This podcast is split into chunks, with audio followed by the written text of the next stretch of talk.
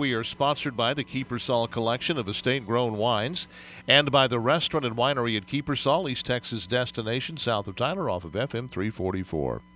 During our visit last week, we talked about the Seattle City Council's idiotic decision to impose a head tax on local businesses of $275 per employee per year. We reported that immediately after that city council vote, Amazon, Seattle's largest employer, suspended work on its new office tower. Of course, it goes almost without saying that Seattle's city council is comprised 100% of Democrats, save for one woman who calls herself a socialist alternative, whatever far left wacko political party that is.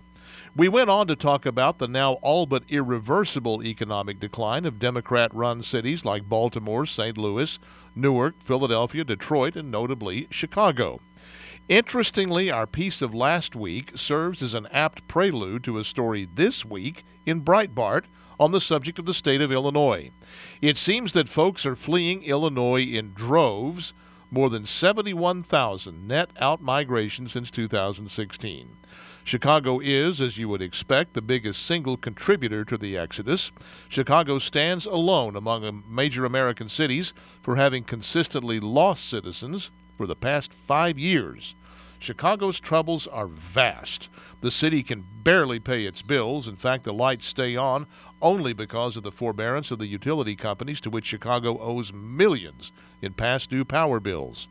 On top of the fiscal disaster, we then add the gun and gang crime and the general lawlessness that is literally destroying the city from within.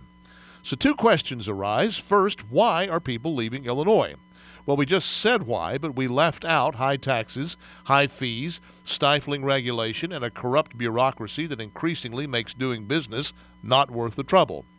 In the state of Illinois, state and local governments keep taking a bigger bite out of their citizens' incomes to fund massive, unsustainable pension liabilities, pensions that were handed out to Illinois public employees in return for union campaign cash to keep corrupt politicians in office. Meanwhile, essential services, say for example, law enforcement, continue to erode.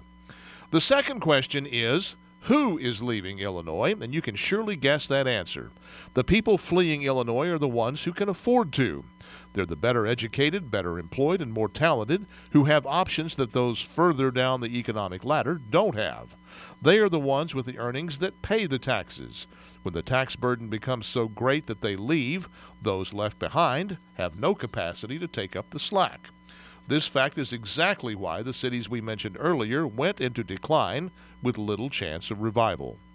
And who dominates political offices at every level in Illinois? Again, you can guess. The Illinois legislature is nearly two thirds Democratic. The Chicago City Council has exactly one Republican out of 50 seats. So, again, we say cities and states run by Democrats almost always have two things in common that combine into the cruelest paradox. They have the highest taxes, and yet they're in the worst financial shape. That's my word. What's yours? Go to youtellmetexas.com and you tell me. And follow me on Twitter at Paul Gleiser. If you're cooking out this Memorial Day weekend, I have a wine recommendation.